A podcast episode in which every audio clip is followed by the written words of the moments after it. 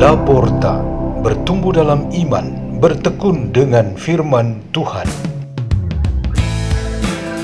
Radio Laporta, pintu terbuka bagimu untuk pertumbuhan pengetahuan dan kebijaksanaan tentang Allah.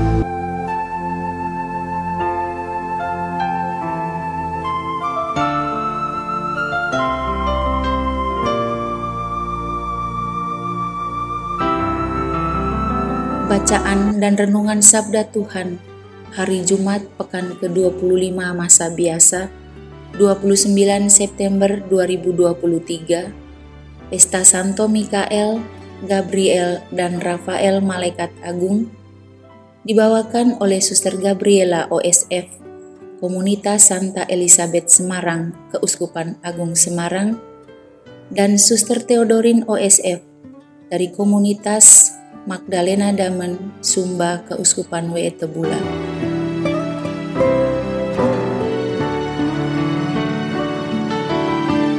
Bacaan dari Nubuat Daniel Aku, Daniel, melihat tahta-tahta dipasang, lalu duduklah yang lanjut usianya.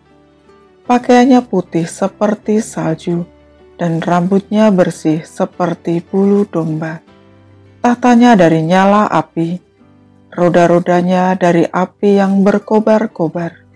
Suatu sungai api timbul dan mengalir dari hadapannya. Beribu-ribu melayani dia, beratus-ratus ribu berdiri di hadapannya. Lalu duduklah majelis pengadilan dan dibukalah kitab-kitab. Aku terus melihat dalam penglihatan itu tampak dari langit bersama awan kemauan, seorang serupa anak manusia. Ia menghadap yang lanjut usianya itu, dan ia dihantar ke hadapannya. Kepada dia yang serupa anak manusia itu diserahkan kekuasaan dan kemuliaan dan kekuasaan sebagai raja. Maka segala bangsa, suku dan bahasa mengabdi kepadanya. Kekuasaannya kekal adanya, dan kerajaannya tidak akan binasa. Demikianlah sabda Tuhan.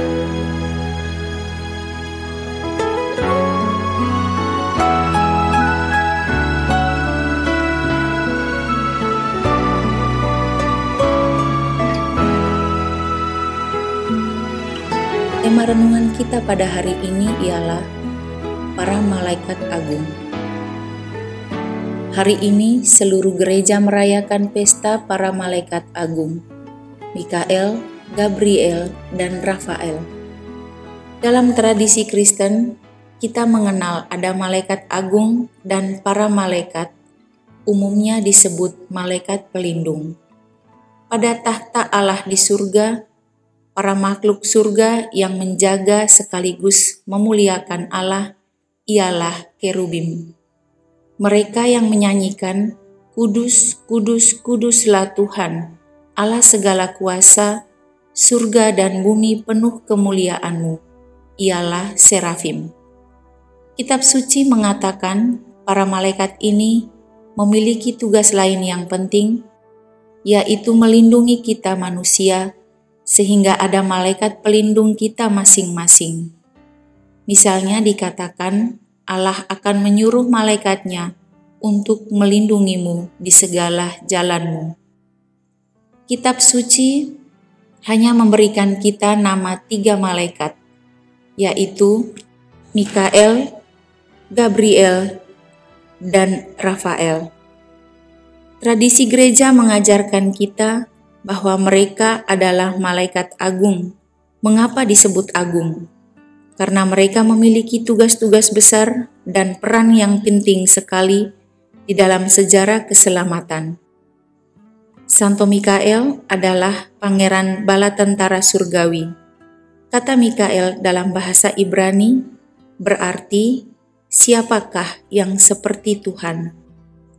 Ia memimpin para malaikat dalam perang melawan Lucifer dan pasukannya ketika berontak melawan Allah. Santo Mikael ini bagi gereja dikembangkan devosi perlawanan umatnya terhadap setan dan semua kejahatannya. Tradisi gereja mengakui dan percaya akan empat perang malaikat agung Mikael. Yang pertama, perlawanan terhadap setan. Yang kedua, melindungi jiwa-jiwa orang beriman dari kuasa musuh khususnya pada saat menjelang kematian. Yang ketiga, sebagai pemenang bagi orang-orang beriman. Yang keempat, membawa jiwa-jiwa dari dunia ke hadapan pengadilan terakhir. Santo Gabriel dalam bahasa Ibrani berarti kekuatan Allah. Ia terkenal paling kurang di dalam kitab suci tentang kelahiran Yohanes Pembaptis, dan di saat kabar sukacita diberikan kepada perawan Maria. Tradisi Kristen meyakini bahwa Santo Gabriel adalah malaikat yang datang kepada Santo Yosef dalam mimpi dan penglihatan para gembala. Dia juga yang mendampingi dan menguatkan Yesus pada saat-saat sakaratul maut di Taman Getsemani. Santo Rafael di dalam bahasa Ibrani berarti Allah telah menyembuhkan. Ia dikenal melalui tindakan penyembuhan atas Tobias seperti yang dikisahkan dalam kitab Tobit. Peran pentingnya yang diabadikan dalam devosi gereja ialah untuk penyembuhan dan semua tindakan kasih. Malaikat Rafael juga diyakini melakukan perannya, yaitu di kolam Bethesda, di mana ia menggoyangkan air untuk menyentuh orang-orang sakit yang bergegas mendapatkan penyembuhan di kolam itu.